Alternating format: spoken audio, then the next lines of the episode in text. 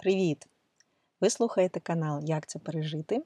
І з вами я, Олександра, практична психологиня, консультантка та лекторка. Сьогодні тема дня ненависть.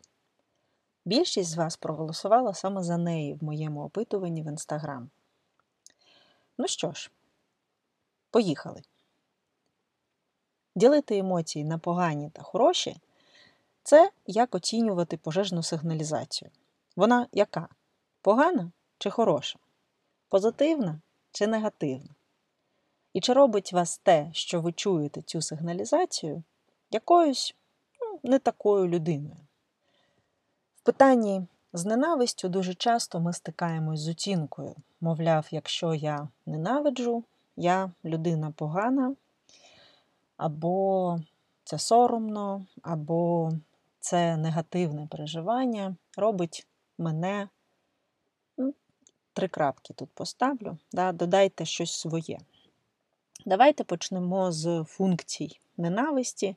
Як будь-який емоційний стан, ненависть виконує дві важливі функції. Вона сигналізує нам про певну потребу і дає енергію на задоволення цієї потреби. Повертаємося до ненависті, про яку потребу вона може нам сигналізувати. Про потребу захистити себе. Да? Тобто, як правило, відчуваємо ненависть ми в ситуації сильної небезпеки. Отже, це сигнал про те, що нам потрібно захищатись, і сили на те, щоб цей захист ну, втілити в життя.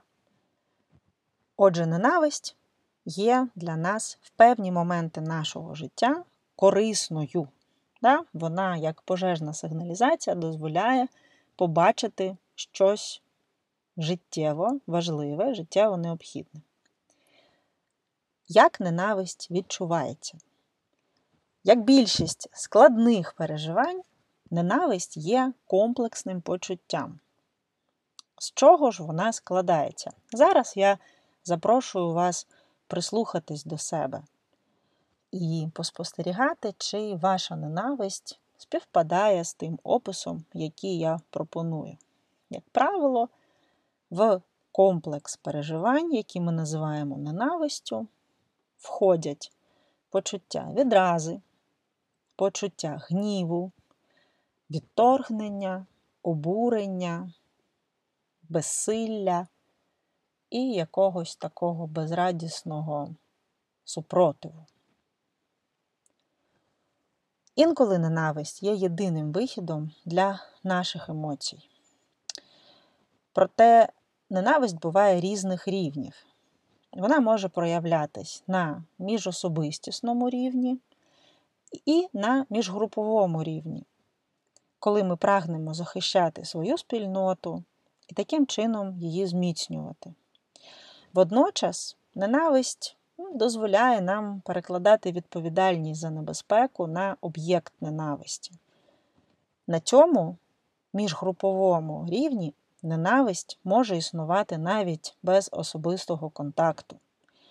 Ми стаємо здатні ненавидіти групу інших людей через те, ким вони є. Ненависть називають найбільш колективною емоцією. Саме це і робить її інструментом політичних та міжнаціональних конфліктів. Звинувачення допомагають створити відчуття захищеності, власного способу життя та звичних для нас рутинних цінностей. Особливо ми це відчуваємо в епоху змін та в епоху хаосу, ну, як сьогодні. Міжгрупова ненависть здатна швидко мобілізувати нас. Проте в такому стані ми переважно відчуваємо розчарування і демотивацію, тому наші дії з ненависті є переважно деструктивними.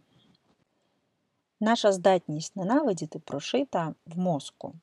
Подразники ну, побачене або почути від людей, до яких ми відчуваємо ненависть, активізують в нашому мозкові острівець, медіальну лобну звивину, амигдалу, лушпиння і премоторну кору, так званий контур ненависті.